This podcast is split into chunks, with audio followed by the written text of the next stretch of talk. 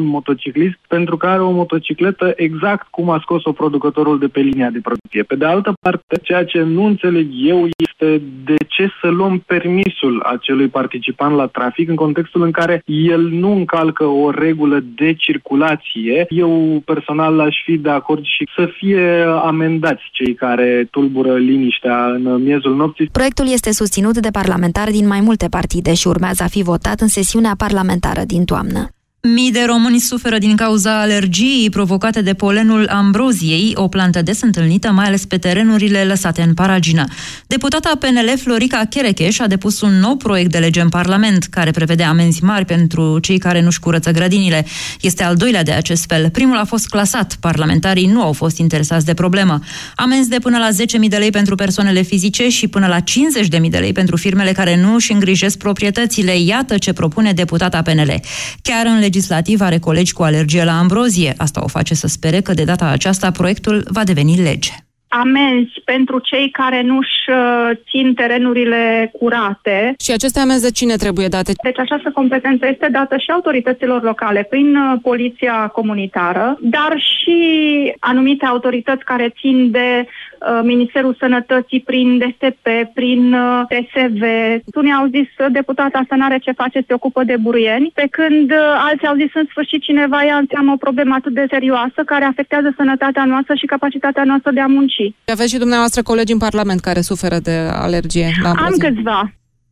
Medicii alergologi au trimis la începutul lunii trecute o adresă primăriei capitalei prin care cer măsuri urgente pentru curățarea terenurilor din București, având în vedere că de la an la an crește numărul de cazuri. Răspunsul primăriei, avem un proiect în acest sens. Am stat de vorbă cu medicul Poliana Leru, vicepreședintă a Societății Române de Alergologie. Am primit răspuns din partea Comisiei de Mediu a Primăriei. Ne-au um, comunicat că există deja la nivelul Consiliului General al municipiului București o inițiativă pentru dezbaterea și aprobarea unei hotărâri privind combaterea ambroziei. Deci problema este cunoscută. Medicul Poliana Leru avertizează că alergia la ambrozie netratată corect poate duce la astm o boală care poate să înceapă ca o aparentă răceală, dar care durează mult, și care este din ce în ce mai severă și nu cedează la tratamentul obișnuit. Inflamația la nivelul căilor respiratorii superioare, nas, sinusuri se accentuează, devine, pacientul devine astupat, nu mai poate să respire pe nas, iar dacă nu se tratează la timp sau da, poate dacă are și alți factori care să-i favorizeze și alte alergii, poate să dezvolte astma. Ionela Anastase este unul dintre pacienții care suferă de alergie la ambrozie. Ea ne-a povestit prin ce trece de câțiva ani în această perioadă a anului. Viața unui uh, pacient care suferă de alergie la ambrozie este cruntă și te mănâncă ochii, deci vine să-ți smulgi ploapele. Vocea și starea ta este ca și cum ai fi răcit în miezul iernii, mâncărim în nas și în gât. Costurile pentru un pacient care suferă de alergie la ambrozie sunt destul de ridicate, în jur de 1000 de euro, 4000-4500 de lei, desigur o sumă nedecontată. Urmează știrile din sport cu Vasile Constantin. Thank you.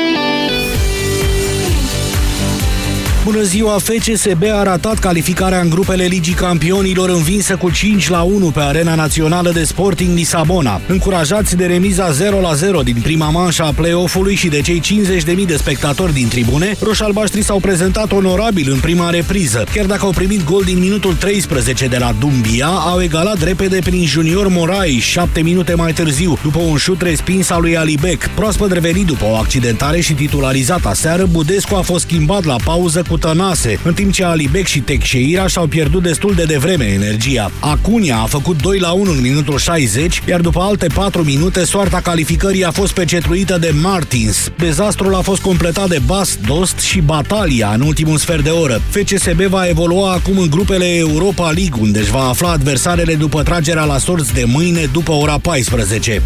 Marele meci de box în care se vor lupta în weekend Floyd Mayweather și Conor McGregor va pune în joc în afara bursei de 200 de milioane de dolari și cea mai scumpă centură din istoria sporturilor de contact. Trofeul oferit de una dintre cele mai puternice organizații profesioniste, WBC, este din piele de aligator, placată cu un kilogram și jumătate de aur de 24 de carate, pe care sunt aplicate 3360 de diamante, 600 de safire și 300 de smaralde. Președintele Președintele World Boxing Council, Moriko Sulaiman, declară că acest trofeu a fost numit Centura Banilor și a fost creat special pentru unul dintre cele mai așteptate confruntări din ultimele decenii. Irlandezul Conor McGregor are 28 de ani și este dublu campion UFC, Ultimate Fighting Championship, una dintre diviziile importante de arte marțiale mixte. El va lupta pentru prima oară în carieră într-un meci de box după reguli clasice. Floyd Mayweather are 40 de ani și este neînvins în 49 de confruntări, dintre care în 20 a bătut campioni mondiali. Dacă va câștiga și lupta cu McGregor, americanul va depăși recordul legendarului Rocky Marciano, care s-a retras tot neînfrânt la categoria grea în anii 50. Meciul dintre Floyd Mayweather și Conor McGregor va avea loc la Las Vegas duminică dimineață după ora 4 în România și va fi transmis în direct de ProTV. 13 și 21 de minute, știrile Europa FM la final. Cu noi informații vă aștept la ora 14. Până atunci, România în direct cu Moise Guran. Mulțumesc, Manuela. Bună ziua, doamnelor și domnilor. Dezbatem astăzi, de fapt, dezbatem ce ar trebui să facem noi, cetățenii, în condițiile noilor propuneri privind reformarea, zice Ministerul Justiției, reformarea acestui domeniu. Imediat începem. Europa FM. Pe aceeași frecvență cu tine.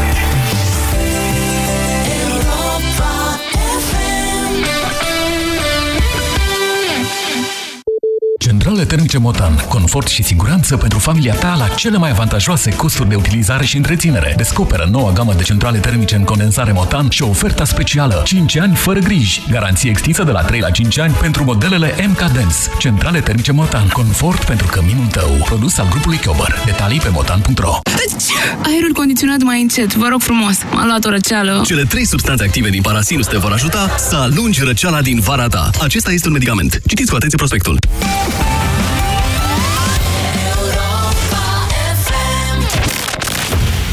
România în direct cu Moise Guran la Europa FM. Bună ziua și bine v-am găsit. După cum probabil ați aflat până la această oră, că de ieri numai despre asta, sau aproape numai despre asta se vorbește, Na, am mai jucat și FCSB. nu foarte mulți au vorbit după meciul FCSB de aseară, vă spun în calitate de susținător al CSU Universitatea Craiova. Ehm, revenim la oile noastre, doamnelor și domnilor, astăzi o să vorbim, sau o să continuăm, de fapt, discuția începută ieri, în ediția specială de După România, în direct, despre justiție, despre propunerile făcute de ministrul Tudorel Toader. Pe parcursul emisiunii o să mă străduiesc să vă aduc cât mai multe informații legate de aceste propuneri. Ehm, ele sunt oarecum specializate, dar cred că până acum toată lumea a uh, înțeles că dezbatem, de fapt, dacă vorbim despre o reformă sau despre un pretext pentru a subordona sub o formă sau alta justiția. Um, sunt diferite opinii exprimate. Din domeniul justiției să știți că toate converg către cam același lucru, mai ales că și de data aceasta, chiar dacă nu mai este vorba de ordonanță de urgență, ci de un proiect de lege, care prin excelență va fi dezbătut în societate și în Parlament și de data aceasta au fost evitate consultările cu cei din acest domeniu. Cel puțin asta am înțeles din comunicatele date ieri de DICOT și de uh, parchetul general, de, din comunicatul uh, dat publicității astăzi de Forumul Judecătorilor și de alte asociații de magistrați, chiar dacă, mare atenție, și vă repet, v-am mai zis asta și ieri, Inspecția judiciară, cea care până la urmă uh, contează cel mai mult în controlul procurorilor și judecătorilor, să zicem așa, a avut o reacție foarte rapidă de aprobare a subordonării sale către Ministerul Justiției. O să vă citesc uh, în deschiderea acestei emisiuni câteva uh, rânduri din editorialul semnat de profesorul de drept constituțional Ioan Stanomir pe site-ul contributors.ro. Zice așa, și vă citesc din Ioan Stanomir, odată pentru că l apreciez și a doua oară pentru că sintetizează foarte bine opiniile deja exprimate de o parte, să spunem, sau de cea mai mare parte a celor implicați în procesul de justiție din România. Restaurația este nucleul în jurul căruia se ordonează inițiativa prezent, uh, prezentată ieri. O restaurație ce duce, așa cum nu este dificil de observat, spre epoca de plumb a guvernării Năstase – între Rodica Stănoiu și titularul de acum, linia de continuitate ține de firescul viziunii feseniste asupra statului și justiției. În centrul acestei viziuni se află privilegiile, iar privilegiile sunt incompatibile cu domnia legii. Castrarea justiției prin revenirea la controlul atent al magistraților apare ca unul dintre obiectivele cheie. De aici, transferul inspecției judiciare în subordinea ministrului însuși. Ceea ce se naște este o situație în care factorul politic, iar nu CSM, deține controlul asupra carierei celor care lucrează în justiție. Obediența este acum, ca și în era Stănoiu, regula de fier, o regulă a tăcerilor și a complicităților. Datele pe care mizează, mai spune Ionus Stanumir, datele pe care mizează regimul Dragnea la fine de august sunt ușor de indicat. O majoritate parlamentară stabilă, un premier obedient, o opoziție mai degrabă irelevantă, o curte constituțională domesticită, un corp de magistrați divizat. O, ofensiva de august a lui Liviu Dragnea este una premeditată. Doamnelor și domnilor, uh, eu cred că suntem într-o societate democratică și uh, în democrație totul poate fi dezbătut. Aproape totul. Um, nu cred că putem pune în dezbatere, de exemplu, nu știu, legile morale. Nu știu în ce măsură putem discuta despre subordonarea justiției. Dar, pentru că statul român, prin Ministerul de Justiție, ne propune o astfel de dezbatere, asta vom face astăzi. Vă întreb, și asta este de fapt uh, modalitatea prin care, uh, sau pretextul de a vă deschide microfoanele și a vă permite să vă exprimați, vă întreb ce ar trebui să facem noi, societatea civilă. Este o dezbatere despre noi, cetățeni, sau este ceva între ei, magistrați, procurori, judecători și politicieni? 0372069599 este numărul de telefon la care vă invit să sunați pentru a intra în direct. O să mă exprim cât mai puțin în această emisiune, deja m-am exprimat, am fost și în piața seară, așa că o să prefer să vă aduc informații acolo unde le veți cere sau se va simți nevoia și să vă las pe dumneavoastră să vă exprimați. Bună ziua, Dan! Bună ziua, domnul Guran! Vă ascultăm! Uh, mă bucur că am putut să intru în direct. Uh, în legătură cu acest proiect de lege, din punctul meu de vedere, este doar un proiect, încă nu l-am văzut pe hârtie, nici A, Nu l-a văzut nimeni, da, așa este. Da. Deci nu putem decât emite părere asupra unor puncte. Nu, at- atenție, atunci când e proiect, el este într-o formă scrisă și da, pus da, pe nu, un nu site oficial. Păi nu, pentru că nu există în momentul de față. Da, exact. Deci asta înseamnă că sunt decât părere ale domnului ministru, cu care putem să fim sau nu de acord. Că până la urmă am văzut decât o conferință de presă și nu altceva. Uh, în legătură cu punctele pe care domnul ministru le-a atins, singurul la care m-aș opri ar fi răspunderea magistraților, care nu trebuie să fie un bau-bau, ci trebuie să ducă la egalitatea unor categorii socioprofesionale care au fost favorizate de-a lungul timpului. Și atâta tot. Să știți că mie mi se pare că partea aia e și cea mai subțire. Uh, adică, uite, da. vă citesc din ce zice Cristi Dănileț. Da, nu, nu, știu, știu, știu, știu, am citit, am citit. Deci a zis, domnule, deci se schimbă de la... De la se poate se îndreaptă direct. Așa. De la se poate se îndreaptă la direct, da. da. Decât că limba română ascunde multe capcane. Uh, din păcate, dacă ne uităm ceea ce face CEDO, parcă nu este îndreptat împotriva poporului român. Și de multe ori dă dreptate celor condamnați. Din păcate. Deci asta înseamnă că o schimbare trebuie să se petreacă că este bună sau nu la ora actuală, eu cred că mai puțin dezbaterea publică este necesară cât cea a profesioniștilor. Pentru că în România toți suntem și economiști, și juriști, și profesori, și avocați și așa mai departe. Ok, Probabil, e punctul nostru de vedere. Da, este punctul meu de vedere. Uh, deci n-ar uită. trebui să ne pronunțăm noi moriturii nu, nu, nu, în nu, această... Nu, nu, Asta nu, nu, nu, nu, nu. Noi ar trebui să avem opinia noastră, dar cuvântul final trebuie să-l aibă specialiștii. Specialiștii s-au pronunțat de ieri, cei mai mulți dintre ei. E adevărat pe niște intenții, nu pe un proiect. Exact, exact. Nu au văzut încă proiectul. În momentul în care va fi proiectul, chiar atunci vom putea tot să ne dăm cu părerea adevărat. Așa doar pe intenții și să nu uităm anumite lucruri din istorie pe care începem să le uităm ușor, ușor. Uh, dacă am fi spus despre modificarea legii până anii 50, poate coposul era liber și nu făcea 18 ani. Ion Diaconescu la fel. Dar pe vremea aceea poporul înfiera pe cei care erau acolo, bulghezul mășieri. Nu știu dacă poporul făcea asta, cât politicienii ba, făceau asta. Atenție, e, în numele poporului toți au vorbit. Să nu faceți niște confuzii. Nu, nu, nu, nu, nu, nu, chiar nu fac. Gândiți-vă că pe vremea aia puteau să adune 200.000 de oameni în piață și să spună copos s-a furat. Gândiți-vă după Revoluție. Nu, dar s-au făcut astfel de lucruri, nu, credeți-mă, astfel de adunări publice în care erau adunați oameni să înfiereze regimul burghezo-moșeresc, chiar au existat. Și chiar Da, au da, fost... da. Păi, Da, da, da, știu, știu. știu. Păi atunci nu Și vă au mai fost înțeleg ce corecte. susțineți. Haideți să mutăm Nu, nu, puțin și-au- problema în și-au altă fost parte, ca să vă înțeleg. Uite, Nu, nu, zice, exact, da, nu. zice la un moment dat Câteva chestii ministru, vreau- ascultați-mă puțin, zice la un moment dat ministru de finanțe, mă gândesc să uh, desfințez pilonul 2 de pensii. Eu ar trebui să tac și să zic, nu, aici trebuie să se pronunțe specialiștii. Hă? Nu, părerea mea este că ducem discuția în altă parte. Ok, vă mulțumesc pentru telefon, Dan. 0372069599. Angel, bună ziua! Angel? Uh, Bună ziua! Vă ascultăm. Da, într-adevăr, este o discuție între cetățeni, evident, și un subiect foarte interesant, iar vis-a-vis de pilonul 2, evident, nu ar trebui desfințat. Eu consider că um, se încearcă o subordonare politică a justiției și oarecum, deși specialiștii s-au uh, deja s-au uh, pronunțat, uh, are o mare legătură cu ce se întâmplă cu direcția spre democrație, practic. Nici de cum ne putem îndrepta să ne întoarcem în 2005. Și atunci să știți că aveam democrație. Da, o un fel de democrație demo- democrație. politică.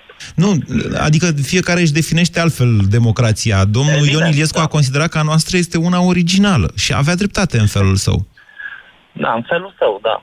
Unic. Adică să nu uităm faptul că, până la urmă, Adrian Năstase a fost a plecat de la putere în mod democratic în urma unor alegeri. Deci, na, acest caracter al democrației de atunci nu poate fi contestat. Că uh, corupția nu era urmărită la nivel înalt și ăsta era un specific al democrației noastre, să spunem. Da, sunt de acord oricum în ceea ce privește fostul regim. uh, Justiția și-a spus cuvântul în sensul că au existat câteva condamnări și în cazul acesta cred că este succes. Iar pe de altă parte, numirea procurorilor șef sau uh, uh, conducătorului altor instituții, acum să vedem cum și cui, cine și cui se subordonează, rămâne de văzut. Oricum, uh, Vedeți că sunt două probleme aici. Cine îi Da. numește și cui se subordonează. exact, exact. Mm, Ok. Uh, întrebarea mea pentru dumneavoastră este ce ar trebui să facem noi, cetățenii, muritorii. să, dez, să dezbatem cu jin, ca să zicem așa, subiectul și să intervenim uh, public pe cât ori se poate. Asta e opinia mea. Deci nu trebuie să trecem cu vederea. E chiar dezbaterea noastră. Vedeți că noi o invi- Vă mulțumesc, Angel. Vedeți că noi o invitație la dezbatere, m- mă rog, oarecum post factum așa, că ordonanța uh, a apăruse în monitor oficial, am mai avut și în februarie. Cât ar trebui să fie pragul? După care au apărut niște bancuri legate de infracțiunea de viol și dacă și acolo ar trebui stabilit un prag. Adică sunt lucruri care se pot dezbate și lucruri care nu se pot dezbate. De aceea întrebarea mea pentru noastră este ce ar trebui să facem noi. Ce dezbatem? Bună ziua, Elena! Alo? Bună ziua, dați radio încet, vă ascultăm. Da? Alo? Vă ascultăm, Elena. Uh, o să-l, o să-l uh, scot din priză imediat. E suficient, Uh, e a suficient trebuit de la să-l, început să-l să opriți, vă adică spun. să nu-l aruncați și pe geam. Mă rog, dacă dumneavoastră Nu, nu, preferați să-l nu, scoateți nu, din nu. priză. Nu că am nevoie de el să vă mai ascult. Deci, uh, domnul Maiseguran, aș vrea să vă spun că nu sunt de profesie jurist, dar aș vrea să pun problema din punct de vedere psihologic. Dacă îmi permite să vă, chiar să vă întreb pe dumneavoastră ceva. La, Eu n-am nu știu, nimic cu credință. psihologia în comun, să știți, dar vă rog, poftiți, sigur că da. Dacă, uh, nu- știu că aveți în jur de 42-43 de ani, eu vreau să, să abordez un singur aspect. Deci, e, noi, ca oameni, și dumneavoastră, la vârsta de 24 de ani, tot la fel judecați, ați judecat problemele ca și acum la 42? Cred că nu. Eu sunt de acord. Categoric cu nu, domnul întrebarea este ministru. alta. Era Da. mai vrednic să le judec atunci sau sunt mai vrednic acum? Acum.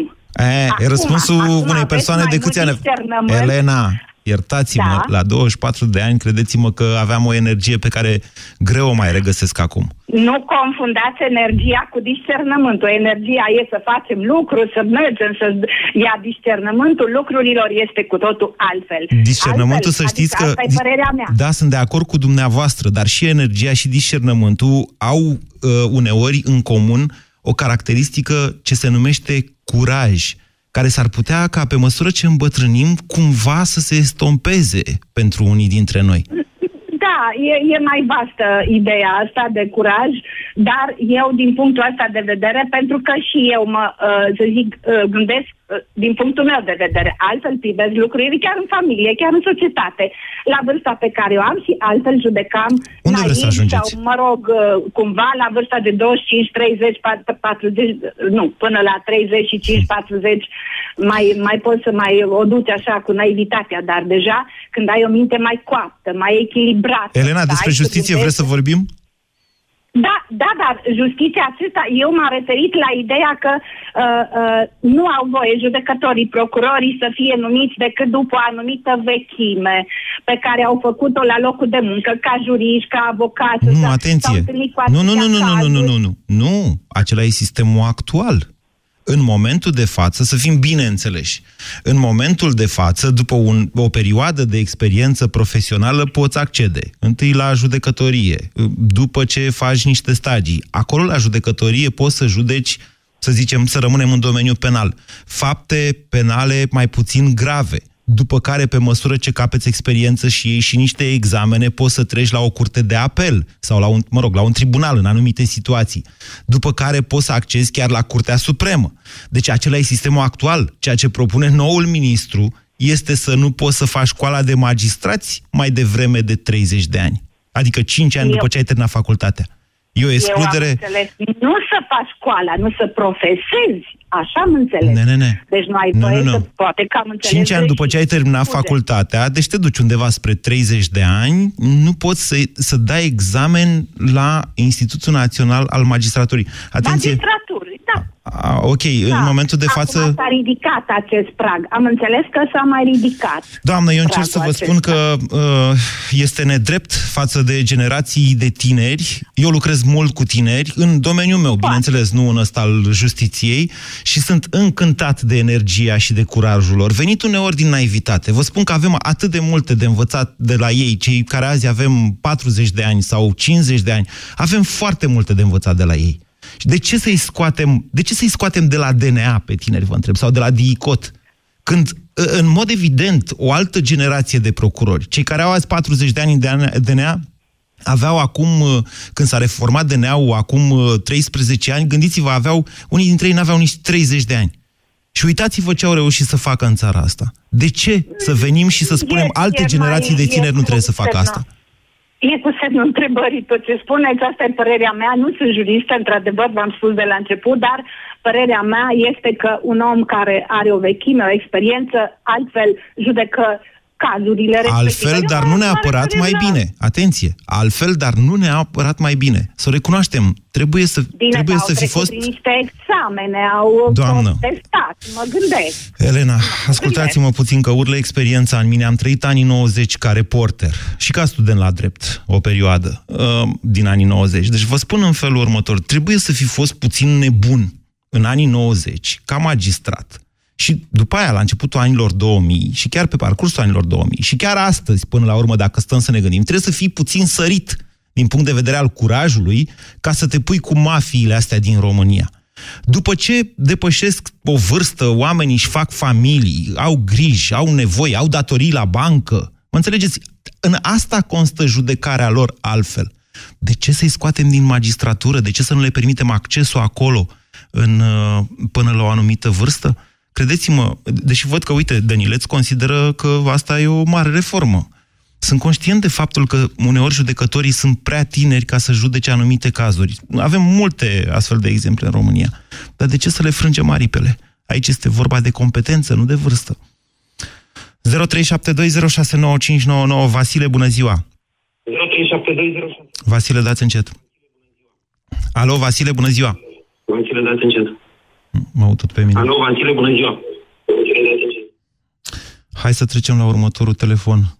Ia, dă-mi dă linia 10. Bună ziua, Alexandru! Bună ziua, domnule Guran. Vă ascultăm. Um, am, uh, în primul rând uh, vreau să vă spun că sunt uh, un uh, fost uh, penalist uh, din 90. Nimeni nu-i din perfect. Da, ianuarie. așa.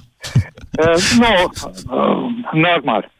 Uh, uh, toate injustițiile care le-a făcut uh, PSD-știi, uh, inclusiv uh, sau ajungând mai uh, aproape doamna Stănoiu, uh, le, le vedem și le suportăm uh, și acum. Nu că peneliștii ar fi făcut foarte multe lucruri bune. Iertați-mă, Alexandru, dar aici nu vă permit să fiți atât de nedrept.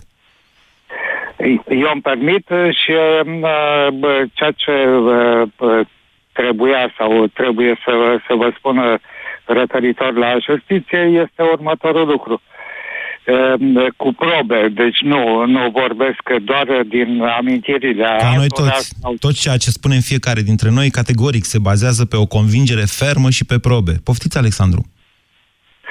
Ceea ce uh, uh, Uh, este de nesuportat uh, este următorul lucru, părerea mea și cred că nu numai. Uh, anume magistrații, fie ei judecători sau mai nou, mai nou de câțiva ani și procurori, unii sunt într-adevăr corecți până la capăt, cap-cap, pe când Bine, magii, judecătorii sunt și inamovibili. Ei, având niște privilegii foarte, foarte mari, au și restricții Dar, pentru privilegiile alea. Alexandru, vă întreb ce ar trebui să facem noi, societatea civilă, în, aceste, în legătură cu aceste propuneri? Păi, vă, vă spun următorul lucru. Pedepsirea corectă a magistraților în ce dorește domnul ministru, mi se pare mai mult decât corect. Pedepsele în care ei ar trebui să, să fie pedepsiți în, în situația Vedeți care... că n-a propus o creștere a pedepselor pentru magistrați. De păi, fapt... Băi, este, este foarte rău. Și vă spun și de ce. Pentru că având deciziile vieților uh, oamenilor, ar trebui să aibă cel puțin uh, pedepse duble. Cum au uh, triple sau mânzecite din punct de vedere financiar. Din alt punct de vedere, uh, referitor la meeting sau revolte sau ceva. Dacă sunt legale, este totul perfect. Nu e, Ascultați-mă, este... am înțeles. Eu, eu am înțeles așa din ce spuneți dumneavoastră, Alexandru, că de fapt vă mulțumesc pentru telefon, dar nu cred că cunoașteți foarte bine ce a prezentat ieri Ministrul Justiției. O să vă citesc comentariul lui Dănileț în această privință. Cu privire la răspunderea materială a magistraților, nu sunt modificări radicale. În prezent, statul despăgubește victima unei erori judiciare, iar apoi poate să se îndrepte împotriva magistratului vinovat cu rea credință sau cu gravă neglijență. Pe viitor se dorește ca acest regres al statului să fie obligatoriu, ceea ce este firesc. Însă acest sistem nu va fi funcțional cât timp nu este descrisă exact procedura de stabilire a relei credințe sau a gravei neglijențe a magistraților. De exemplu, mai scrie Dănileț, mă îndoiesc că într-un proces civil pentru despăgubire, un judecător de civil poate stabili dacă un judecător de penal a greșit cu intenție. În legătură cu această prevedere M-am pronunțat ieri, dar n-am fost foarte explicit. Vă spun că dacă ea nu va fi foarte bine definită în noua lege, categoric va pica la Curtea Constituțională. Nu e permisă ambiguitatea în acest domeniu, iar ceea ce a făcut, de fapt, ieri, din punctul meu de vedere, ministrul justiției cu această temă a răspunderii magistraților, a făcut doar să dea satisfacții unor televiziuni care, cu patronii prin pușcării sau proaspăt ieșiți, care tot urlă în acest sens de ceva timp. Le-a dat o satisfacție care însă e negociabilă. O să vedeți în continuare că foarte multe... Adică e foarte de greu de definit chestiunea asta, uh, aplicând în același timp și niște norme și convenții internaționale care spun că magistratul trebuie să judece așa cum îi spune propria lui conștiință și, bineînțeles, legea. 0372069599 Titi, bună ziua! Vă ascultăm. Pentru atitudine. Lipsește foarte mult aspectul ăsta. La Dați încet radio înainte de toate, Titi. Atitudine, absolut. Dați încet radioul, Titi. Gata, gata, l-am închis. Ok, vă mulțumesc, vă ascultăm. Părerea mea e că uh, ministrul încearcă ca după, uh, eu știu, chipul lui să dea și înfățișarea justiției. Obediență și nimic altceva. N-ați sunat doar ca să-l jigniți, nu? Bănuiesc că aveți și niște argumente. Nu, nu, nu, nu neapărat, dar uh, Dumnezeu a venit, uh, eu știu, și a negociat postul de ministru. a știut în ce joc intră, nu, nu-i uh, greu de înțeles. Pe de altă parte, noi, ca și cetățeni, singurul lucru care putem face și te felicit. Că ieși împreună cu noi în piața uh, victoriei. Asta e. Asta putem face. Unde ne putem degaja energia? Decât pașnic acolo. Să vadă că existăm și că nu pot face ceea ce vor cu noi, cu cetățenii români. Să înțeleg că ați fost aseară în piața victoriei. Nu, nu, absolut. Nu trebuie să vină Bruxelles să facă Nu, noi trebuie să facem aici. E punctul noastră de vedere. Cine altcineva? Vă mulțumesc Cine pentru altcineva? punctul noastră de vedere. România în direct la Europa FM. Te ascultăm. Am o tastatură nouă, zici că merge o doamnă pe tocuri pe aici prin studio atunci când uh, apăs pe ea. 0372069599. Bună ziua, Cristi! Bună ziua, domnule Guran.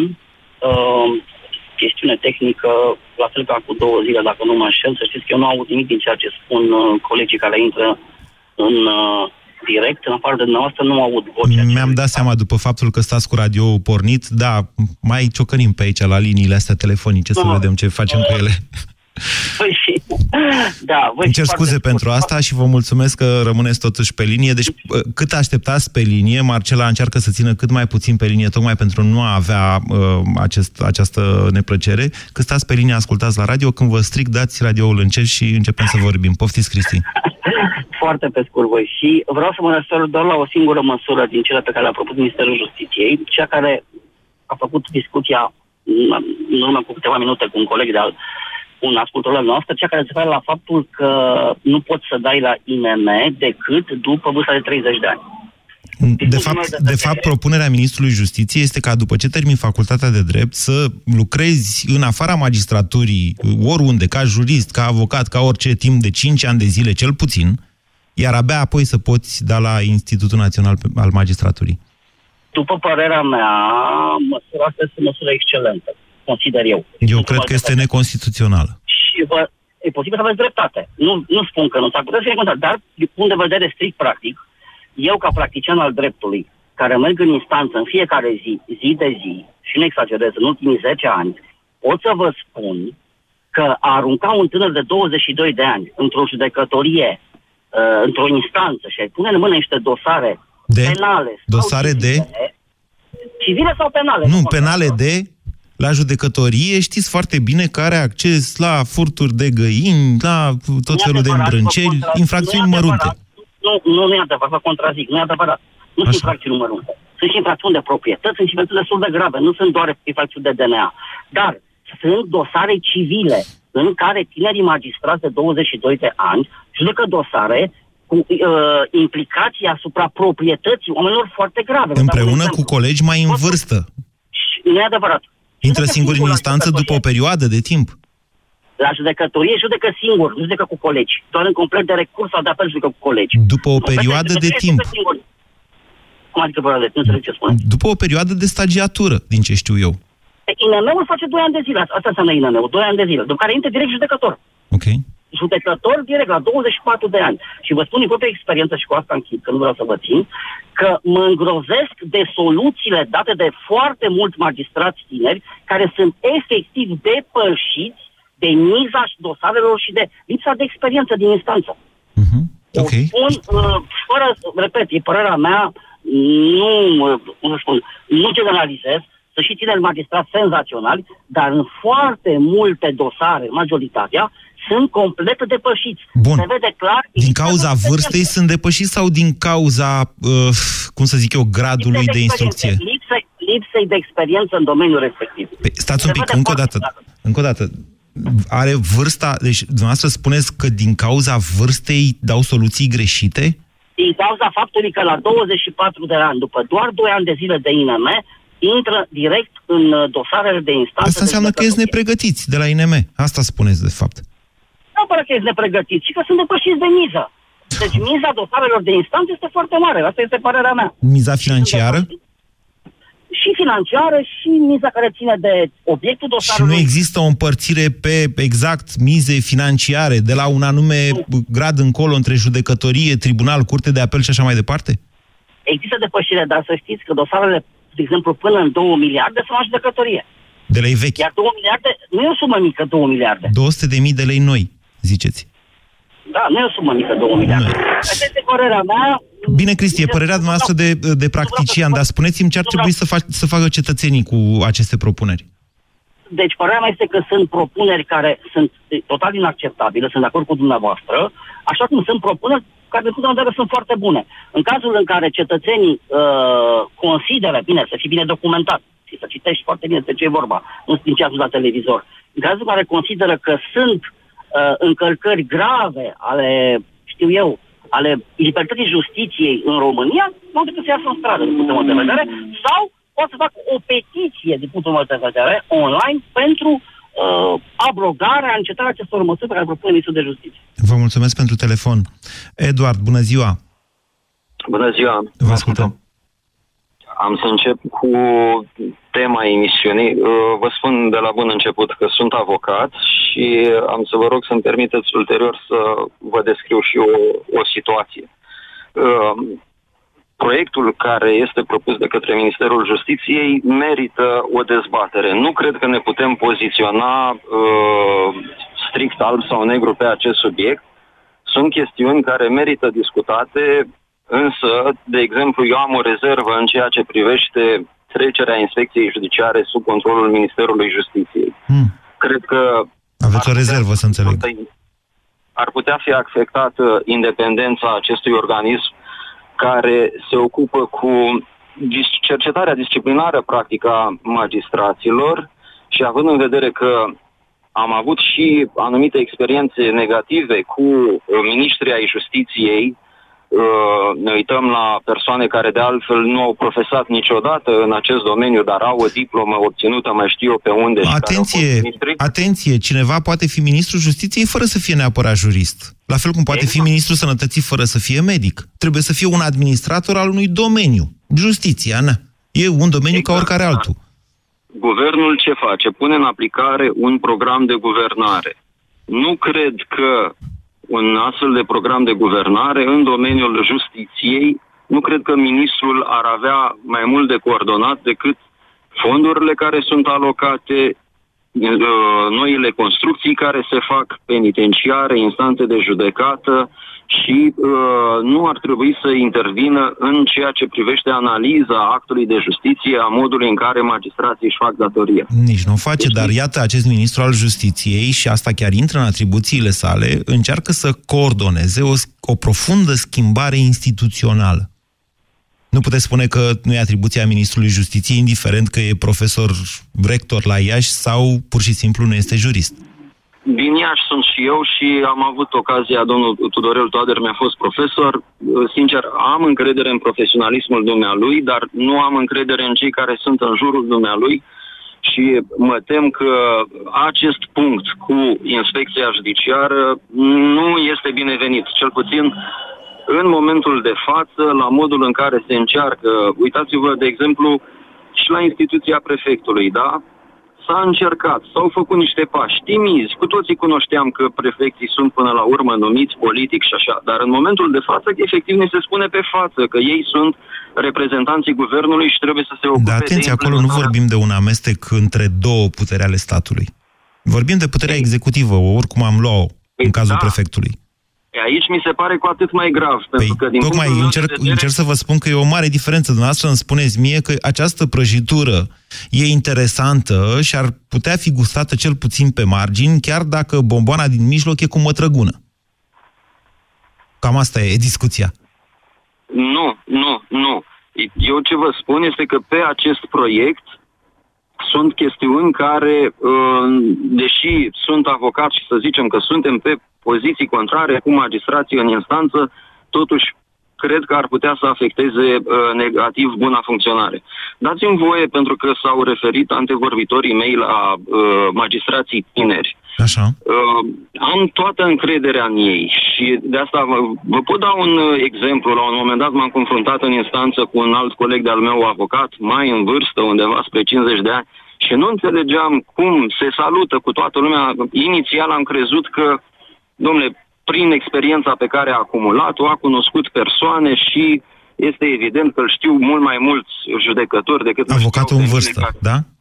Dar uh, ulterior, discutând cu un alt jurist din Iași, Acesta mi-a povestit, uite, îți dau un exemplu, o anumită companie de stat, cum a fost, de exemplu, Fortus Iași. Pe acolo erau un birou de 20 de juriști.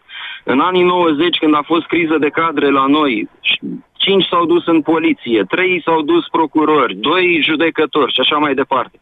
Însă acei oameni au lucrat mulți ani înainte împreună, s-au înrudit și au botezat între ei, au mers la petrecere împreună. Iar eu veneam tânăr ieșit de pe băncile facultății și încercam să lupt cu un adversar care avea și alte aturi decât argumentele juridice. Ori în momentul în care știu că mă întâlnesc cu un adversar de vârsta mea în instanță, știu că nu mă lupt decât în astfel de argumente cu uh, adversarii mei. Și același lucru se aplică și mai. N-am înțeles de unde bateți. Bine. Adică e bine sau nu e bine că se propune îmbătrânirea bine, magistraților?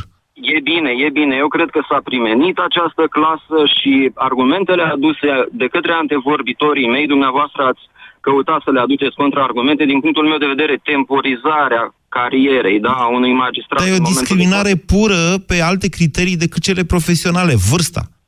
E, exact. Păi deci e neconstituțional, încalcă principiul egalității în fața legii. Sunt Atenție, un drept fundamental acesta, ai făcut o școală, ai învățat. Îți și, atenție, nici nu te lasă să intri la INM, ceea ce uh, îți restricționează, dacă stau să mă gândesc bine, și dreptul la educație și dreptul la muncă. Și, într-un fel, da, și dreptul la muncă. Deci eu sunt, eu sunt perfect de acord. Uh, Cum va trece așa ceva de Curtea Constituțională? Probabil că va trece, că na, domnul Dorneanu nu cred să o pună, să aibă alte deci. idei în acest sens. Dar des, unde am ajuns în țara asta? De ce se îi scoate? Adică eu sper atât de mult, iertați-mă că, uh, nu știu, poate ar fi meritat să fac o dezbatere, adică sigur ar fi meritat să, fac, să facem o dezbatere separată numai pe această temă. Sper atât de multe de la alte generații care vor veni după această generație a celor care avem astăzi 40 de ani, mai mult sau mai puțin, plus sau minus 2, 3, 5 ani, încât uh, mi se pare că ne, ne împușcăm singuri în picior. Haideți să o recunoaștem cu toții, oameni buni, nu e bine ce am făcut cu țara asta. N-am reușit ceea ce ne-am propus, ceea ce am visat în legătură cu ea. Dacă îi, dacă îi legăm de mâini și de picioare pe ăștia care vin după noi, pe ai mai tineri, ce șanse mai avem? Adică de ce am face asta? Nu, nu mi-e clar, vă spun sincer. Mă tot gândesc la uh, procurorii de la DNA. Uh, adică, uh, și nu numai, să știți că ei participă, unii dintre ei, cei mai tineri, na, participă la acțiuni, la momente operative. Pe bune, vezi un procuror de 45 de ani cu familie și copii acasă să se ducă să-și riște viața? Probabil că da, dar în mod cert, unul mai tânăr se va băga la astfel de acțiuni mai des decât celălalt, mă gândesc. Habar n-am. Laura, bună ziua! Bună ziua, Moise! Vă ascultăm! Um, ascultăm, ascult emisiunile aproape zilnic sau de cele mai multe ori când și reușesc. Uh, vorbeai mai devreme cu unul dintre ascultătorii noștri despre competitivitate. Ai pronunțat acest cuvânt și uh, eu consider că acești oameni, acest guvern, nu-și doresc oameni competenți. Da? De aceea se și dau astfel de legi, pentru că marea majoritate din cei care i-au ales da, domnul Dedi împreună cu ai lui, așa, nu sunt competenți. Ei nu au nevoie de oameni competenți pentru că nu asta își doresc. Își doresc să scape de penal și de tot ce au făcut, de furăciuni, de etc., de etc., etc. Da, știm foarte bine cu toții ce se întâmplă. Am fost în piață în iarnă, vom merge în piață în continuare pentru că nu mi se pare corect și cinstit ceea ce se întâmplă. Vă mulțumesc. Avem foarte mulți tineri care sunt competenți și care merită această șansă. Merită șansa de a intra, de fapt, în competiție cu toți ceilalți, indiferent că au 40, 50 sau 80 de ani. Eu nu sunt de părere nici că trebuie scoși la pensie cei care, nu știu, în mod forțat, dacă vor să-și continue activitatea. Dar până la urmă trebuie să fim cu toții conștienți că, așa cum îi creștem, competiția asta cu tinerii ne face și pe noi care am trecut, să zicem, de prima tinerețe mai competitivi, mai, mai, mai buni, de fapt, nu mai competitivi, mai buni. Competitivi competiția asta cu ei, schimbarea, plus că despre ce vorbim în acest domeniu, sunt trei ani de când s-au schimbat codurile penale și vreo șapte ani, dacă nu mă înșel, de când s-au schimbat celelalte. Oricum, toată această, uh, tot acest domeniu a luat-o de la zero. Dar vă promit că despre tineri și uh, permisiunea lor de a intra până la urmă în viața publică și în conducerea acestei societăți o să mai vorbim. Scuze de la Lucian și de la Adriana care au rămas pe fir și nu vor mai apuca să vorbească astăzi. Ați ascultat România în direct la Europa FM.